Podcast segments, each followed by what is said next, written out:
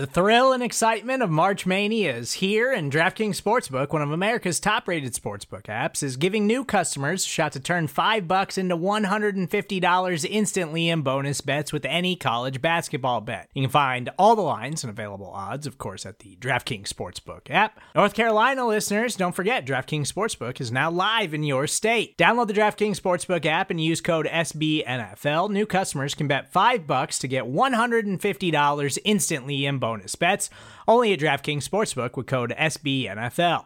The crown is yours. Gambling problem? Call 1 800 Gambler or in West Virginia, visit www.1800Gambler.net. In New York, call 8778 HOPE NY or text HOPE NY. In Connecticut, help is available for problem gambling. Call 888 789 7777 or visit ccpg.org. Please play responsibly on behalf of Boot Hill Casino and Resort 21 Plus, age varies by jurisdiction, void in Ontario. Bonus bets expire 168 hours after issuance. See DKNG.com slash B ball for eligibility, deposit restrictions, terms, and responsible gaming resources. Welcome to the debut episode of the I Love Gold podcast. I am Tyler Brooke, joined alongside first timer in the podcast game, Caleb Smyth. Caleb, how are you doing, man? I'm doing all right. Yeah, first time uh, next to a podcast vet here, Tyler. Um, I, I wouldn't go that far. I'm excited to be here. Yeah, it's my first time on a pod. Uh, born in Madison, raised in Green Bay. Um, you know, that's where the fandom is really born from. I don't know if that qualifies me with a lot of Packers fans. I'm sure it does. But um, yeah, I'm excited to be here, get things going. Yeah, man. I, I think it's nice for me, you know, being a transplant Packers fan from Indiana when we were trying to set this up for Acme, Acme Packing Company. Um, you know, having someone from the Green Bay area, I thought was going to help a lot. I thought we really clicked going into this. So I'm excited, man. Um, a little bit about myself for those who do not know me.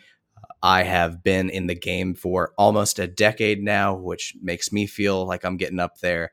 Um, but, you know, back and forth at Bleacher Report, uh, FanDuel, Fansided, a little Yahoo Sports in there. Uh, been pretty much all over, but you know, born and raised a Packers fan. Not because I lived in Green Bay or anything, and I don't think Caleb knows this either. Uh, the reason I'm a Packers fan is I was just obsessed with cheese as a kid. Oh yeah, I um, so it started with that, and then watching Brett Favre throw a football. I think it was just game over from there. Being from Indianapolis, I do feel like my entire football fandom has been spoiled by good quarterback play. You know, what a weird year it is to start this podcast. I think, you know, maybe the last ride, but we'll see. One question I wanted to ask uh, Caleb, just for like our listeners and everything, you know, as a Packers fan from Green Bay, who was like the guy growing up that was like your favorite player? Yeah, yeah, this is a great question. My guy, it's it's got to be Chuck. Uh, the OG number 21. Uh, we saw a video recently, him talking to the whole squad, uh, talking to the final 53. Really resonated with me. He's he's giving these guys a speech about. I mean, it still breaks my heart the fact uh, you go back to that 2010 Super Bowl, him breaking his collarbone. Um, a guy like that who just gives everything to a franchise. One of those guys that comes into Green Bay. I feel like the fan base really embraced him, and he embraced us uh, which is huge Absolutely. when you come in here because we we live and breathe the Packers. Uh, I think I can speak for a lot of people when I say that.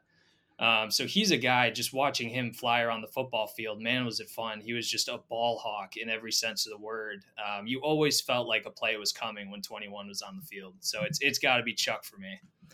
You know, I'm I'm going to probably go a little bit of a different route. There are so many guys you could name, right? I mean, Packers been blessed with so many franchise players.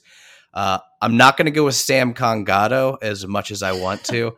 I just think that was there was like that couple game stretch back in the day where that guy just came out of nowhere. What a story that was. But I'm going with two. Uh, I got to stay on brand. It's got to be William Henderson or John Kuhn. Those who know me on Twitter know that I'm a big fullback guy can't wait for the day where I have kids. They ask me what position I played in football. I told them fullback, and they don't know what it is. So we, you know, what's a fullback? we really gotta like appreciate these guys for what they were. Because now I look around the league, and I think I can name two. Actually, I don't even know how many I can name. Juszczyk. I don't know if Anthony Sherman's still in the league. I oh, see. Oh, that's a good one. Yeah, maybe uh, Ricard from the. Uh, there we the go. Ravens. There we so go. Three. We're up to three. We're up to three. That's a man. That's a bummer. It's it's funny thinking back on like the William Henderson days. I've every time I watch Brett Favre highlights now, I'm like, these offenses are unrecognizable. We got like wishbones. We got three running back sets out there. Man, what a day that was back when fullbacks actually mattered. What a day. Yeah. Henderson was, um, he was big around the community too. I know he actually ran a football camp uh, locally in Green Bay for a while. So he's one of those guys I think we really embrace as a Green Bay community. And, and John Kuhn, I mean, how do you, how do you say fullback without John Kuhn? I mean, how awesome is it that he's staying around the franchise now as a, was he like a reporter, something for Packers.com? Yeah, I think he does some sideline stuff. Yeah, it's so good to see him around. It's good to see a lot of those vets around from, I mean, I say back in the day. Uh, that's probably 2010, 2011. You know, it wasn't that long ago. I think we might have aged ourselves with our audience just talking about the players we grew up watching. Um, but we can move past that. Um, obviously, as a new podcast, we're going to be working on formatting quite a bit. You know, we're trying to figure it out, you know, along the way, right? Um, we'll probably have some recaps going forward once the games pick up. You know, it is game week. Cannot wait for the game on Sunday. But we wanted to open things up with a little bit of news and updates, you know, as far as, you know, what things we got to be prepared for, heard about heading into the week. Uh, first one, number one, this might be the most excited anyone's ever been about a special teamer, but we had a official punter trade yeah, this is this is surprising when it's news, but I think I think Packer fans are relieved here. Um, you know, spending a pick on J.K. Scott, things didn't really work out. Um, there's probably a lot to be said there, but we bring in a guy, you know, a little over 50 yards a punt. Hang time is getting towards five seconds. It it really does make a big, huge difference uh, when talking about the coverage game in in the punt team, which has been an issue for a while. Uh, so yes, we officially cut J.K. Scott and are bringing in. I'm still trying to learn the name. Is it Corey Bojorquez? Something like that. What do you know this, Caleb? Your guess is as good as mine. Okay, that sounds pretty good to me, though. That sounds pretty good. We're gonna roll with it. I'm sure we'll learn as the season rolls on. But yeah, really interesting trade. Pick swap for sixth and seventh round picks next season, which aren't really picks. So big win there. And in return, we get a left-footed punter who is an ordained minister. Uh, the thing I'm pretty excited about, though, is just that it is a guy with cold weather experience, having punted in Buffalo. Uh, a story I heard literally right before recording. Apparently, back in the day when they played Green Bay, when he was, I believe, a rookie, he tried to do a jersey swap with Aaron Rodgers and got shot down. Oh, that's golden! I didn't even know that. That is, uh, you know, as like a punter, that is quite a move as a rookie to try and do that. But you know, you got to shoot your shot. I kind of respect the guy for it. You have to, and I'm sure Rodgers does too. I mean, you have to respect a rookie coming up asking for your J after the game. I do think that just with Packers fans, they've seen just horrid special teams for so long, particularly at the punter position. It, I don't think it's a hot take to say that this might have been the most exciting and biggest move of the offseason for the Packers. I don't disagree with you. I think watching Cobby come back in is huge news for everybody having a true slot receiver. But this this is a big breath of fresh air. I think it's a it's a nice fresh start uh, for Packer fans looking forward to a better special teams unit. Well, you know, time will tell if he can actually you know pay off this trade. Uh, I'm excited though. I really can't wait to see what happens there. Uh, but moving on, we could probably talk punters for the full hour, right? Um, but maybe, maybe no doubt yeah, uh, get Pat McAfee on here, get a couple other guys. Uh, I'm pretty sure, you know, old Colts punter Hunter Smith is somewhere around where I live. We can go find him. Uh, but moving on, uh, other news uh, the week, obviously, with Hurricane Ida, the game uh, week one against the New Orleans Saints is being moved. and the ultimate location has been decided on Jacksonville. There were rumors about playing in Jerry World, which would have been ideal for Aaron Rodgers since that's basically his second home stadium. But no, uh, it's going to be playing at the Jaguar Stadium. Uh, are you buying into these rumors that the Saints chose Jacksonville just to make it more difficult for Packers fans to attend?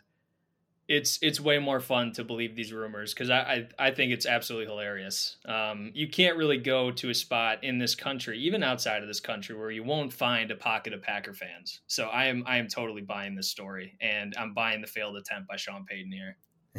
it is funny to think about. Like I I'm going to say I don't believe it because I feel like you have to have some common sense, like what you said. I think when we first started talking about setting this up, one of the beauties of the Packers fans fan base is it travels so well simply because most of the fan base is not from Green Bay, right? You know, I think we just look at me, we look at Justice, we look at a couple guys in Acme Packing Company, but you know, kind of littered all over the country, not necessarily born and raised Wisconsin people. So yeah, I think it's still going to be. I'm curious to see what the turnout is, right? Like, do we get majority Packers fans? You think? Yeah, um, I was wondering the same thing actually. I don't know what moving the game to Jacksonville does for Saints fans. I'm not sure how well they travel. I think they they have a similar passion for their team as well. Um, but I don't I don't see how this isn't, you know, some kind of a 50-50 split. Maybe not quite that extreme, but I, I see a lot of green and gold in, in those stands on Sunday this week. Do you think it has any impact on the game playing in hot, humid Jacksonville instead of an indoor stadium like the Superdome? Yeah, I think it might. I think um, anytime you go inside to outside is going to have an effect. I think in in in the way you prepare. Um, I think there may be enough of a heads up here where maybe we could get some good reps in outside. We have that humid air in Green Bay right now, so we're not too far away from a Jacksonville type of uh, weather scene. Um, but yeah, I, I, do think it makes a difference, but it's both teams, right? You know, New Orleans is going into Jacksonville and has to deal with the same exact thing. Um, see if Jameis's passes hang a little a, a, little higher in the air for us. Um, but I think it's it's got to affect both teams in, in, in the same way. So I think uh, you know I, I'm, I'm excited to see what happens. Yeah, I think it would be a completely different story if maybe it was Brees out there or something. I don't know how much of an impact it has. I do think I believe the last time that they played in Jacksonville was that a few years ago. Uh, did feel like the offense was a little, a little cold to start. Was that week one a few years back? Am I th- remembering that correctly? Yes, and I and I'm pretty sure it was actually in Green Bay. Um, I could be wrong about that, but I believe that was within the last few years. We probably should have that uh, noted here somewhere. Tyler. we really need an intern to you know fact check us just in the moment. Um, yeah, definitely. Our, our our budget is tight for interns right now, but hey, yeah, uh, yeah, fact checker. If anyone if anyone out there is volunteering to be our intern, you know, just hit us up. You can hit me up on Twitter at Tyler D Brooke. We know we'd love a fact checker in the moment. Um, but moving on past week one, obviously we cannot wait for Sunday's game. Uh, I actually, quick side note, I'll be at the Colts opener, and I will be making sure, no matter what, that I have that game on, whether it's on my phone or something. Just making sure I have that on. Um, last bit of news before we move on to looking at the schedule and the rest of the season. Um, pretty awesome moment. We talked about Woodson a little bit earlier, but uh, the Packers Hall of Fame class got announced. Uh, had a nice little ceremony for both Charles Woodson and Al Harris.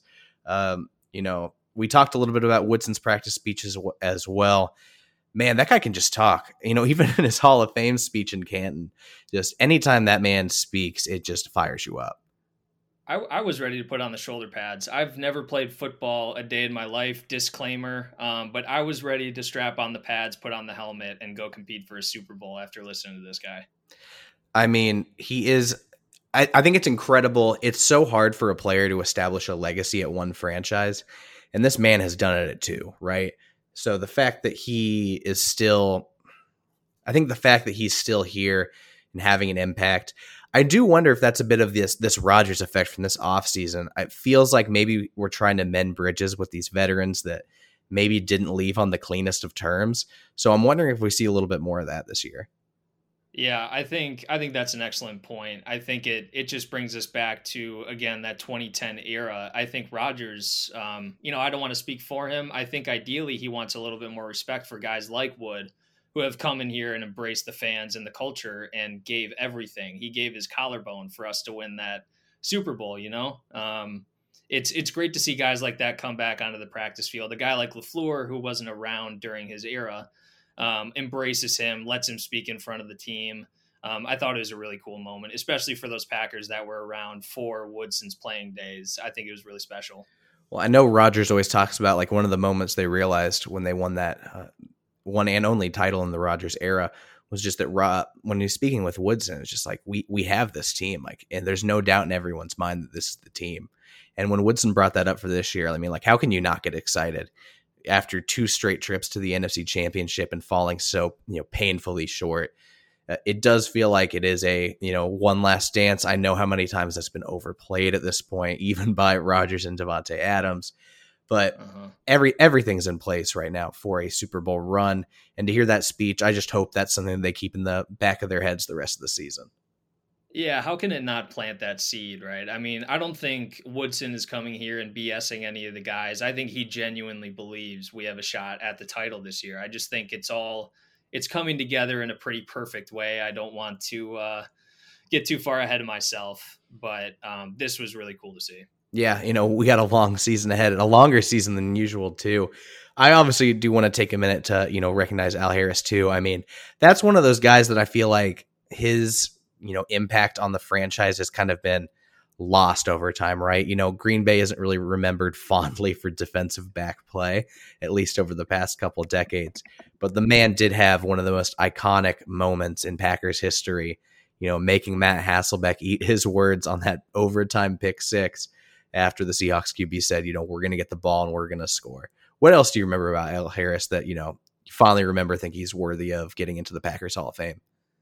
Yeah, I think I think you hit the nail on the head. This guy does get lost in translation over the years. I think we have a lot of excellent players to look towards when we think about Packers history. I think this guy, um, a shutdown corner during the Favre era, um, really fun player to watch. Him challenging receivers on the outside there, and you talk about the moment against Seattle. I still remember where I was for that exact moment. You know, I can I can place where I was. Uh, so it's it's one of those moments that leaves an impression on you, and I think you know, as far as we can uh, overblow a single moment and talk about it enough, I just think it's it's a franchise defining moment, and it and a title didn't come of it, but it's something that we as Packer fans, you know, me as as a Green Bay native, uh, remembers, and and he'll be in our minds forever, no doubt about it. I, I do think it's cool that he got to come in with Woodson because again, you know, even though they're not remembered for you know secondary play per se, the this millennium. You know, it was two guys that had a profound impact on that secondary. So, you know, kudos to both. Woodson was a no brainer, but awesome, obviously, to see Al Harrison there as well. Let's go ahead and move on to a season and schedule preview. You know, looking at the schedule, there's a lot I want to talk about, but before we get into anything, what are your thoughts on a 17 game season? Because I have some strong opinions. Tyler, uh, right off the bat, I'm going to tell you it's still breaking my brain. It's it's been official news for a while now, and I still can't really uh, come up with a record that matches 17 games in my head. It's just it's breaking me. Yeah, absolutely. Every time, every time I'm like, what, what's your like record prediction? Like, oh, nine and seven, 10 and six for these guys. I'm like, nope, that's not right. Just uh, uh, it was at PFT commenters always like, I'm just going to add a tie to the every game. So it's like, you know, 10, 6, and 1, just so your brain works. So I'm like, you know, that's not the worst strategy, I guess. But I feel like as far as the years to have a 17 game season, like what a brutal one for the Packers. You we got the NFC West, the AFC North, and then you add on, uh, you know, a extra game against the Kansas City Chiefs. You know, a team that's been played in back to back Super Bowls. Um, but you know, before we get into all of that, let's obviously talk about the divisional opponents first. You know, playing six games against, you know, what should be six wins, right? Yeah, should be, should be. I think I think anybody can make a case for the Vikings to be feisty this year, but I I envision a 6 and 0 in the division again this year. It's just hard looking at the Vikings with everything going on there. I'm still not sold on their um, you know offensive line. Uh, you know, some secondary concerns. I know they brought back uh, Harrison Smith on a big contract. But you know, the other guys there, it's kind of a mash. And I'm pretty sure Bashaud Breeland's going to be starting for them. You know, kind of a journeyman. He was here briefly in Kansas City. It's just I'm not sold unless their offensive line can really pave the way for Dalvin Cook and Dalvin Cook can stay healthy. You know, that's the only scenario I think they can make some noise. Uh, and then I think the other one is obviously worth noting is the Bears. Is as much as it pains me to say, I do think that they absolutely nailed their draft pick by taking Justin Fields. The real question is, you know, does he even start before he plays the Packers at least the first time around? Yeah, let's hope not, because this guy, this guy, legitimately scares me uh, going forward. I don't know what it is. You know, he's he's not the first QB taken off the board, but the fact that he fell to the Bears um, sent uh, sent a, a shiver up my spine for sure. This guy is a playmaker, big bodied playmaker. I just think he's an upgrade there. Uh, uh, like you said, we'll see Dalton for the foreseeable future, but once they do make the switch to Fields, um, I, I, don't think he looks back after he takes that job. I think he's going to be a really good player for them, as much as it pains me to say. You know, those that know me know I love covering the draft. I love watching all these guys. I've been doing it for quite some time now. when the Bears drafted Mitch Trubisky over Deshaun Watson and Pat Mahomes. And with Mahomes, I was screaming to the rafters at anyone who would listen that that kid was QB1. Like, and it wasn't even close. No one has reminded me of Brett Favre more than Pat Mahomes. It was just, I just started laughing. The fact that you traded up one pick when the team wasn't even going to take Trubisky just to take a guy that, you know, is now a backup in Buffalo I had the complete opposite reaction to the Justin Fields selection. I was sitting there, saw that they traded up, and I knew it was Fields immediately, but just like a small yeah. part of the back of my head was like, Mac Mac Jones. You know, are they going to take? Are they going to take Mac Jones? And you know, all, again, all the credit in the world to Mac Jones right now. It sounds like he is really hitting his stride in New England, which you know, for a kid with just one training camp, that's really impressive. But again, I think it's something that could potentially save Ryan Pace's job if they have a good enough season. Uh, I'm kind of hoping him and Nagy stay around because you know they've just kind of been the gift that keeps on giving for the Packers. But I I can't see Fields succeeding this season as much as I like him. I think that offensive line is just absolutely in shambles. It might be one of the worst offensive lines in the league. Uh, I don't know how you you know risk your long term investment in quarterback and Fields by trotting him out there behind that line. I mean, we saw what happened in that Buffalo preseason game. He got like his head taken off. Mm-hmm. Yep. Yeah. Do we even want to talk about the Lions, or do we just move past that one? I think I think we can ignore the Lions for now. Um, you know, I have to give a shout out Jamaal Williams. I think yeah. he's gonna make he's gonna make an impact there, and I'm happy for him. It pains me to see him in another uniform uh, this team is a train wreck for now. So let's let's hit the skip button here. Jamaal is one of my all time favorite interviews. When I was at Fansided doing some draft coverage, uh, I landed an interview through BYU uh, with Jamaal before he ever got drafted by the Packers. And let me tell you, he was the most positive, energetic, just nicest person I've probably ever talked with, and it's one of those guys that even though he landed with a divisional rival, like how can you not root for him? Like the constant dancing all the jokes, feeling like SpongeBob, feeling like a mermaid. It's just it's one of those guys that's just he's going to stick with me for a long time just because that positive attitude was so infectious. Yeah, absolutely. And and while I think we have perfectly capable backs filling his role, I it, it has to have some kind of effect on the locker room when you lose a guy like that. He seemed to be popular within the team, uh, like you said, within the community. Obviously, um, definitely one that hurts. But I think we have more than capable players that are stepping into his place and taking those snaps, those reps, those carries, those catches, everything. I think we got some some exciting young talent coming through the ranks right now. Yeah, like it. There's no worries about the running back position. Uh, switching gears, getting away from the NFC North because we obviously know they're just going to roll over. You know the three divisional opponents.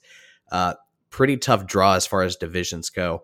They're going to be taking on the NFC West, uh, which is the Seahawks, 49ers, Cardinals, and Rams, and then the AFC North, Steelers, Bengals, Ravens, Browns.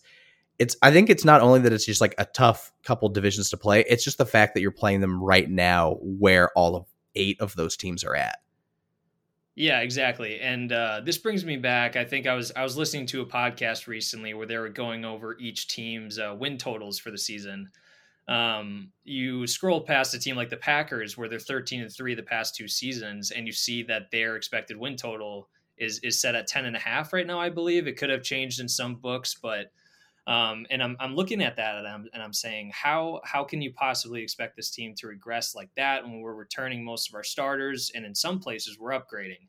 Uh, we're a deep team, and I think the one thing you turn to is this schedule. It's it's it's uh, exactly like you said, playing these out of division opponents.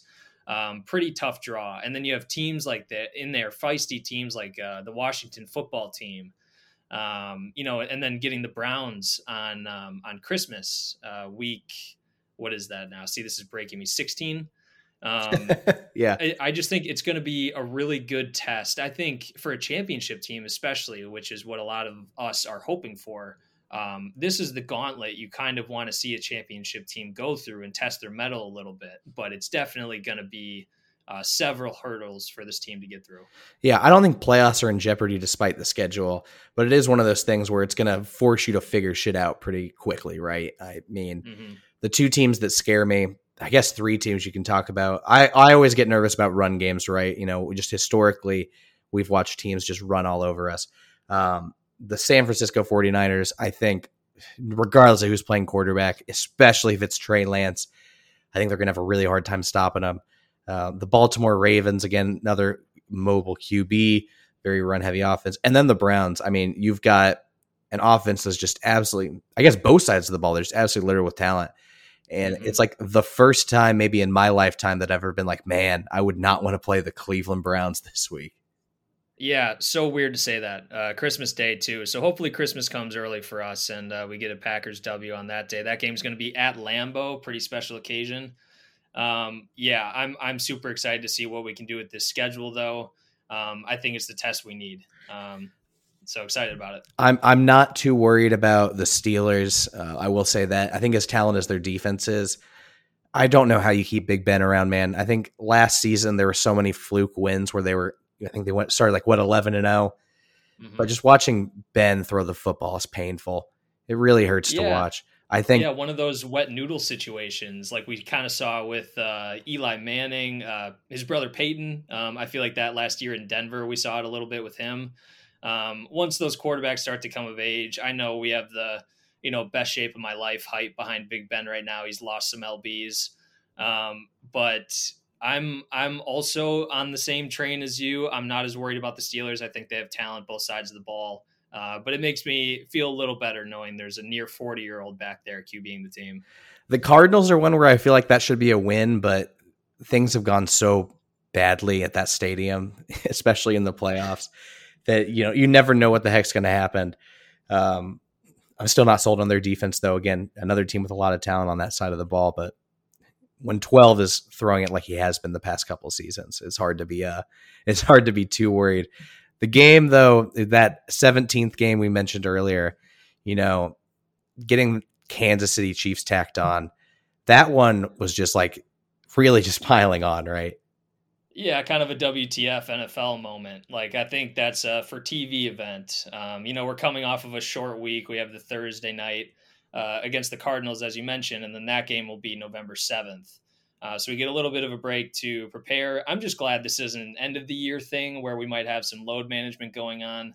Um, this is going to be a really fun one to watch, though. I mean, what a what a matchup! Two Super Bowl caliber teams here. As uh, you know, obviously Packers fans were grateful for the win against the Chiefs you know, a couple years back when uh, Mahomes was out. But it really did take away from what was supposed to be like one of those, you know, passing of the torch games, right? You know, just two absolute gunslingers, you know, airing it out. I am hoping that's what we get from this game. I would love nothing more than like a 50 to 45 final score. Oh yeah, a classic uh, Chiefs Rams game that we got in what was that 2018? Um, just back and forth between uh, the legend Jared Goff that we'll see in in Detroit this year but uh, something like that I could definitely picture. Hopefully not with our loaded defense, but uh, it's it's hard to stop 15 over there in Kansas City. Now, obviously, we've just gone over you know a lot of the divisional opponents, everything. What is the game that you are most excited to watch this year? I think it's got to be that Browns one. Um, you know, a team that's not historically in in that realm of possible Super Bowl champions. I think they're as jazzed up as anybody. You see the news um, they're not, you know, taking uh, national interviews. They're not putting themselves in the spotlight at all. They were all business right now in Cleveland. Um, that game, Week 16. Uh, who knows what the records are at that point? I envision two teams with double-digit victories at that uh, stage in the season, um, and really kind of one of the final tests before we start to gear up for the playoffs. There, maybe give some guys some time off. Uh, you never know with an eight with a 18 week schedule now. Um, but that game, I think, is going to be uh, a really good test for a Packers team late in the year um, with wherever we're at in the season. But it, hoping for a healthy game on both sides. You never know with with week 16. Who knows who's available on both sides? Uh, but that'll be a fun one to watch for sure. Uh, what's what's what's your game of the year, Tyler? Uh, I'm going to be honest. I'm going a lot earlier in the season. I do think one of the more pivotal matchups is going to be that third game against the San Francisco 49ers. I know that they got a nice win last year, but that was, you know, a completely injury riddled 49ers team. I think it's one of those, you know, demons they have to exercise early in the year. Like that was a team that just had their calling card all over the place. Um, you know, just a couple seasons ago, both in the regular season and in the NFC Championship. It's going to be a fully stacked team. They are no, they no longer have Robert Saleh as defensive coordinator. But I mean, just across the board, man, there's so many talented players. And if Trey Lance is starting or at least getting into those sub packages where they're running these, you know, exotic quarterback designed runs, these options, getting Mostert out into the boundary with his speed. It's going to be such a test for Joe Barry early on, too. I just think if you can reasonably get into that game 2 and 0 and then you can come away with a win, that's something where you're starting 3 and 0 in a 17 game season where you know, there's a lot of potential there to make a run. So I think that's going to be something that's going to have a huge impact on the rest of the year. Hopefully, it's not a demoralizing defeat where they give up like 400 rushing yards or something like that. Um, but definitely one I'm going to be keeping an eye on um, as far as record predictions go. Um, again, I'm going to need a second to you know work my brain around the 17 games. Uh, I think I'm going to go 12 and five. I think that's pretty aggressive. I think that's on the higher end, more optimistic side of things. But I do think you know I think there's going to be some growing pains on the defense early on, but I do think Barry's at least going to call the right plays. He's not going to run 10 yards off coverage on third and one. I think we're going to see, you know, a lot of the younger guys step up on defense. And then the offense, I think it's going to be business as usual, right? 12 is going to be an MVP candidate, maybe front runner. Uh, we've got AJ Dillon with an increased workload. I, I just see a lot of positive things coming from the team this year. Yeah, I agree, Tyler. You actually took my win total. I was also going to go 12 and 5. So I'll I'll be different. I'll go 13 and 4. Another 13 win season uh, just going game by game here. Um, but it's it's definitely going to be interesting early on here, you know, this uh, this new approach under LaFleur, kind of that Sean McVay approach where we're not even seeing starters suit up in in the preseason. I don't know how cold these guys are going to be. Um, you have to imagine 12 is going to hit the ground running. Most of these starters will. This isn't their first rodeo. Um, and I, I agree with you. I think the defensive side of the ball is going to be one thing to look out for. Um, obviously, Za'Darius, that situation a little cloudy right now. Um, but I'm excited to see what Joe Barry brings. It's it sounds like good return so far this offseason. Um, I think it's going to be another uh, an, another great Packers season, though. That's for sure. You know, I think you brought up a good point. I wasn't as worried about the starters not playing during the preseason until I watched the opening college football weekend where uh, there was just some sloppy play, right? Like a lot of teams that were nationally ranked that were supposed to, um, you know, be a, play at a high level, like you know my Indiana Hoosiers, we can just gloss over that loss. Um, but just it's one of those things where you do need some in-game experience to get in the flow of things. Makes me wonder if it's going to be a little sloppy uh, week one against the Saints. Uh, but that being said, you know, could be a Jameis Winston turnover kind of day. Uh, but that's our schedule predictions. Uh, I know. I think we can, you know, at least give Caleb. We can both take twelve and five. You know, I know it's not different, but you know, I'm okay with it. Um, let's move forward to something a little bit uh, different. You know, uh, some fantasy football. I know drafts are coming up this week. I've got, I think all of mine are Tuesday, the day that this is coming out, and Wednesday. Um, I do have some experience on this end. Did work at FanDuel. Did a little bit of fantasy preview back in the day. Um, but you know, can't wait. I always love fantasy football. Caleb, are you in any leagues this year? Tyler, I have I have a draft in about four and a half hours. Oh, um, fantastic! Um, so on top of prepping for our first show here, uh, I'm also prepping to get my ass kicked in my high school league. Um, last year wasn't my best performance. Um, I'm I'm an RB heavy guy, uh, so we'll get to some of the the Packers guys we're excited about. Aaron Jones being one of those. A little sneak peek there. Um, but yes, I'm in the one this year. I wasn't two last year, and that was just too much for me. So I'm I'm back down to one. Wow, just one. Okay. Well, so if it's a high school league, that I'm imagining that just all the Packers players go way too early. That's correct. Okay. That, okay. Yeah, that's absolutely correct. All right. Well, I, you know, I, I respect it. I respect it. Uh, I am reigning champion in my longtime league. I've been commissioner of with my high school buddies. I had to drop that in there because I'm sure they're going to be listening. I'm sure they're going to love to hear that Tyler is the reigning champion. So just had to, you know, sprinkle that in there. Uh, it is my first championship in a league I've run for 12 years. And as the guy that, you know, does this on the side, you know, and gets paid to do it, they're just like, how come you've never won? So it was one of those things where it was like, you know, Peyton Manning and Aaron Rodgers getting that, can he win the big one, you know, off your back feels pretty good. I'm not going to lie. But let's go ahead and get into, you know, obviously we should talk about the studs. I mean, Aaron Rodgers is going to be you know, a top five, top 10 QB again, fantasy wise. Uh, I guess my concern with it, you know, there is that chance for re- regression with all the defenses and the schedule he's playing. But really, it's just he's not as mobile as he used to be. And all these other top fantasy darlings are all these uh, quarterbacks who can, you know, take off with their legs.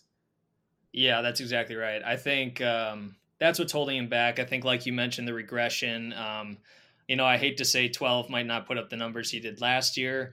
Uh, we got the extra game, obviously, so that could factor in a little bit. But you uh, you nailed it. Um, he's not exactly doing it with his legs as much anymore. We could see a few rushing touchdowns. Uh, we'll get the belt from time to time. Um, but mainly, this guy is efficient through the air. Um, I think that's why you're not seeing him ahead of guys like Mahomes, like Lamar Jackson, Kyler Murray, uh, in some leagues, Dak Prescott. Uh, so guys like that, you know, Josh Allen. Um, so while he's going to be a good option for your fantasy team, I think it's it's easy to see why he may not be QB one, even as he is the reigning MVP of the league. I will say the one guy I always want in every league. I can never get him just because everyone loves him at this point. He's just so widely recognized nationally. It is Davante Adams. Uh, I know we're talking about regression for Rodgers, but I really just can't see it with Adams. Right, this guy has probably the best release off the line of scrimmage in football. Creates so much separation right away, and I mean we're talking about having what, six wide receivers on the active roster right now. That does not matter. Rodgers knows to look for Adams constantly. Uh, I expect that workload to stay, you know, very much the same. Yeah, one hundred percent. Uh, nobody's staying with this guy. You know, he's not the fastest guy in the team, but nobody stays with this guy off the line, off of his breaks. Um, a virtual lock uh, week in and week out. You know, you're looking at a floor PPR, full point PPR of at least maybe 15 points uh, week in and week out. So, you know, a guy you can slot in as maybe the first wide receiver taken off the board and, and feel more than comfortable about it. I, I, there is also that concern, you know, he does miss games, right? I think, you know, he obviously stayed healthy, you know, relatively speaking last year. Um, but he is one of those guys that can miss some games. Uh, but that doesn't bother me, especially when playoff time comes around. It's a guy that can put up like what 150 and two tutties. So it's someone, mm-hmm. it's someone that you're going to be, you know, upset if you don't have him in your lineup and you passed on him in the draft just because you know you're worried about some injury history. Um, other stud, obviously, he's had some monster seasons on the ground. Uh, is Aaron Jones. Now, I'm curious for your thoughts on this. You know, he's still a, like projected as a first round pick in leagues. Uh, are you shying away from him with you know what potentially could be a decreased workload with uh, the emergence of Dillon? Yeah, not only the emergence of Dillon, but I think we saw Kylin Hill come on pretty mm-hmm. strong there uh, during the preseason. I could see him maybe taking some snaps on third downs. Um, even when you look back last year, Jones was losing time to Jamaal Williams. I think it ended up being somewhere around a 60 40 timeshare. Um, I hesitate to call it a timeshare, but during the regular season, it did seem like they were flipping in and out uh, basically every other series. Um, that did concern me, seeing as he was my first round draft pick last year. Uh, That's unfortunate. So, um, it, yeah, yeah, it was not quite the production you're hoping for with uh, pick number 11 overall. But this guy, I mean, what can you say about him? He's one of the most talented runners I've seen on the Packers, and and potentially one of the top five runners in the entire league. You stack him up with guys like Nick Chubb, maybe Zeke Elliott. Um, but I think volume aside, this guy is going to get you points, whether it be yards per carry. Um, he's going to cross that threshold mainly of 60 yards pretty much each and every game. Uh, you can you can slot him in for some catches as well. Um, and he will have those occasional games where he's going for 40 plus. I can remember one time last year, um, definitely going for 40. Uh, whenever he does do that, you are going to win that week. Um, so this guy is a team you should be looking for on your team as well. There is one point I want to make in that I feel like you know he has made an impact as a pass catching running back, even when he split out wide. And one of the personnel packages I would love to see this year, because LaFleur sprinkled in a little bit, is the pony package, where you have, you know, uh, both running backs in the gun next to Rodgers and you know Dillon and Jones. You can move one of them into motion. There's just so much potential for creativity there where I do think it gives Jones the opportunity to get an increased workload, you know, in the passing game. And that is something I'm really hoping for. You know, if if Dillon's going to start getting some rushes, especially, you know, come fantasy playoffs when it's Lambeau, it's freezing, it's snowing, you want the you want Quadzilla out there just running over 340 pound defensive tackles uh, there is still that potential where Jones can, you know, make an impact in the receiving game. Uh, I do want to move on though, as far as you know, breakout guys you're looking for. I, I do want to go first, just because it feels wrong that we've gone over half an hour and we haven't mentioned Marquez Valdes Scantling, right? Um, yes, yes. This guy, from all reports, is having a not only just a monster training camp, but his interviews just sounds like a different person. It does feel like the past couple seasons when we've seen those flashes from him But the one thing he was missing was just confidence. It comes with the drops. You know, sometimes he had some quiet games. There is no lack of confidence anymore with MVS. Yeah, yeah. Uh, specifically, you can point to uh, the game against your hometown Colts there, Tyler. Yep. Uh, with the drop on the sideline there. Not I was at that game. The game. I was at yeah, that game. I- It I was, will- I uh, will say it did. It did matter. Yeah. Yeah. It was uh you know, everyone remembers the fumble and all of that, but he did have such an incredible catch uh on that final drive before regulate end of regulation that I do think gets overshadowed. Yeah, no, I totally agree. I think you look at the wide receiver depth chart. I think bringing in Cobb, it is what it is. I don't think he's going to be the second most producing wide receiver on the team. I think we're talking about him. I think it's MVS. Um, a lot of people like Lazard uh, for good reason, but I think he also is who he is. I think he's a phenomenal blocker on the outside. I think he can get open um, in those third and five situations over the middle, something along those lines. I think MVS, uh, you have all the offseason hype. Uh, you know, we found out he's a, he's an avid book reader. I don't know what that does from a fantasy perspective, but but um, you know, it is interesting to hear more about these guys and learn a little bit about their lives. It sounds like he's a lot more comfortable in his role and as a veteran player now. Um, I'm really excited to see what this guy can do. I know I personally am targeting him late in my drafts Yeah. in drafts, uh, plural, uh, singular. In my one draft tonight, I will be targeting MVS. Uh, good thing this doesn't come out until tomorrow, or else my friends might figure it out. Yeah, that would be uh, that'd be pretty unfortunate for you. Yeah, we talked about Lazard, but from a fantasy perspective, I love what Lazard does. Blocking's not going to get you fantasy points. Uh, MVS deep down the middle is going to be someone that's definitely going to get you points. Uh, another guy we got to mention though is AJ Dillon. Uh, this is really his year to become that number two back. Uh, we saw in that game against Tennessee where he just was unstoppable. It is one of those guys where I'm wondering if LaFleur, you know, wants to, you know, be a little more conservative with him until it starts getting cold, you know, until, you know, Jones needs some load management. Uh, do you think he's a guy that they might lean on a little bit more heavily earlier in the year? Yeah, absolutely. Uh, like I said before, I think he he more or less slots into that Jamaal Williams role. Um, I think his hands are are a tad bit underrated. This guy can catch out of the backfield as well as he can run. Um, I agree. I think uh, throwing him out in the cold weather games definitely has its advantages, which you saw last year. I know he was dealing with the COVID symptoms for uh, for a while there. We didn't see him. Um, but what do you do when there's a Mack truck coming at you in, in 20 degrees Fahrenheit, Tyler? I don't I don't really know how you stop somebody like that. That's a fair point. Uh, the only other guy I wanted to bring up, but I think we need to do this as more of a going into also guys we might think might regress as far as fantasy, is Robert Tonyan. Is this a guy that we think breaks out? Is this a guy we think takes a step back? I think last year was the breakout Tyler. Yeah. I think I think this year, um, I mean, how can you be more efficient than Tonyan was last season? I think while he's going to be a good player, he's a guy that Rodgers likes a lot, obviously. Um, he's going to get those catches, probably finish around uh, the 50 catch mark like he did last year. I don't know if we'll see double digit touchdowns again.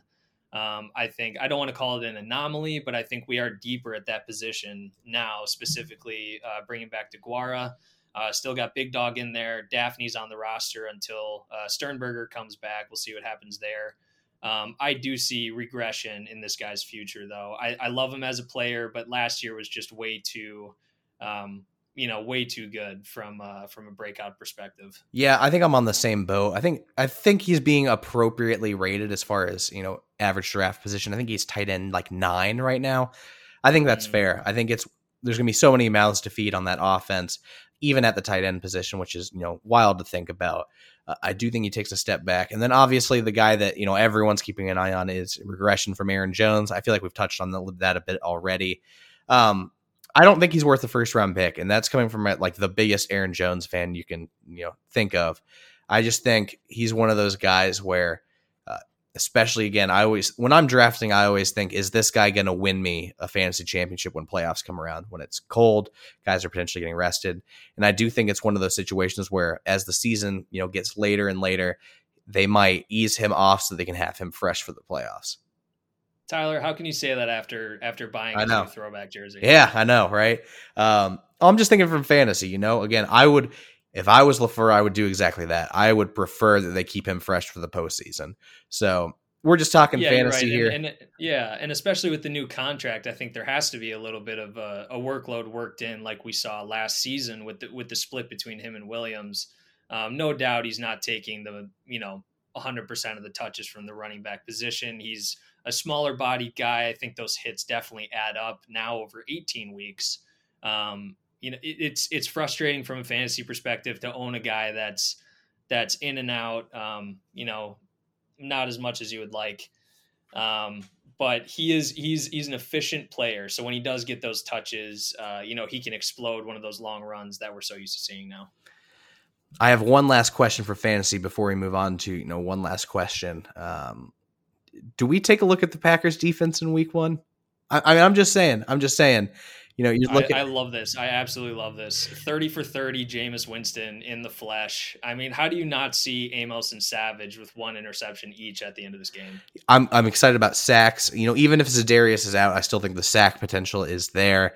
Um, I'm thinking turnovers, and I'm thinking no Michael Thomas either. I mean, a lot of people are hyping up Marquez Callaway, but you know, you're losing one of your stars on your offense. You're losing Drew Brees. Uh, it is week one; things could be a little sloppy. Um, I'm just saying, if you don't have a if you don't have a top tier defense, your defense is playing. You know, maybe you have the Saints defense and they're playing the Packers. Uh, just consider it. I'm not saying do it. I'm just saying. I'm just saying think about it. It's it's definitely a decent streaming option. You know, Sean Payton is always enough reason to give you pause. Um, also with Alvin Kamara there, we've we we've we've seen what he's done to the Packers defense in the past. Um, so I'll, I'll leave it at that. But yes, no Michael Thomas. Uh, we have some offseason hype about Marquez Callaway. Don't know if I'm buying that. I am buying that Jameis Winston is the starting quarterback, and I love every bit of that.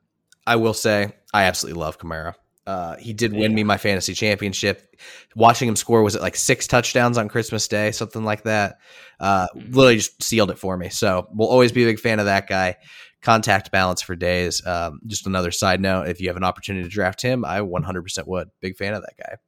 Uh, but that's enough fantasy talk. You know, we might sprinkle that in later uh, going forward. We don't have much else for you guys. A big thing I'd love to ask for from our listeners: if you have suggestions on what you want to hear from us, uh, any feedback, you know, questions, comments, concerns, uh, feel free to provide it. You know, we're here to make sure this is as effective and enjoyable of a podcast for you guys as possible. Uh, but before we go, one last question. You know, week one coming up on Sunday. Cannot wait. But Caleb, you know, what or who are you most excited about this year for the Packers? Oh man. Um, can I say the entire defense? Is that a cop out? No, I'm not. Not at all. Are you including Joe Barry in that? I'm including Joe Barry. I think that's that's uh, the main reason. I, I just think this defense is is primed. It seems like one of those situations where we're right on the edge of being a truly elite defense, and I think you see um, the depth that we have. You know, we talked about a little bit Za'Darius Smith being out um, for how long we don't know, uh, but we have Rashan Gary waiting in the wings right now, and um, I'm I'm so excited to see what this guy can do. I think Savage also um, coming out um, breakout campaign nationally. Amos is is rock solid. Um, I, I, I, like Barnes and Campbell in the middle. Um, Jaire on the outside, obviously and uh, the new rookie out there as well, Eric Sto- Eric Stokes. Um, so lots of pieces to be excited about. If I had to pick one player, though, I think we already touched on him, and it's MVS. I, I could see this guy having a 1,000 yard season. I don't know about double digit touchdowns, but I think he truly steps into that wide receiver two role. Um, and is a guy that that is worth mentioning now and game planning for from here on out. Well, by taking the entire defense and MVS, you kind of really stole my thunder, man. Uh, I was going to touch on MVS. I was going to touch. I think I'm expecting big things in their third years from Gary and Savage. Uh, the one thing I'm excited for could be great, could be terrible, is the defensive line. I do really think that they added some low key depth there. We're getting a healthy Kingsley Keke.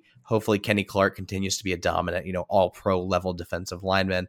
And then we got some rookies in there that are really intriguing to me. I've heard nothing but great things about TJ Slaton, uh, someone that's shown a lot of explosiveness on the D line. And then we got an undrafted guy out there, Jack Heflin. Uh, he's been described as a garbage can full of dirt, just as far as how hard he is to move.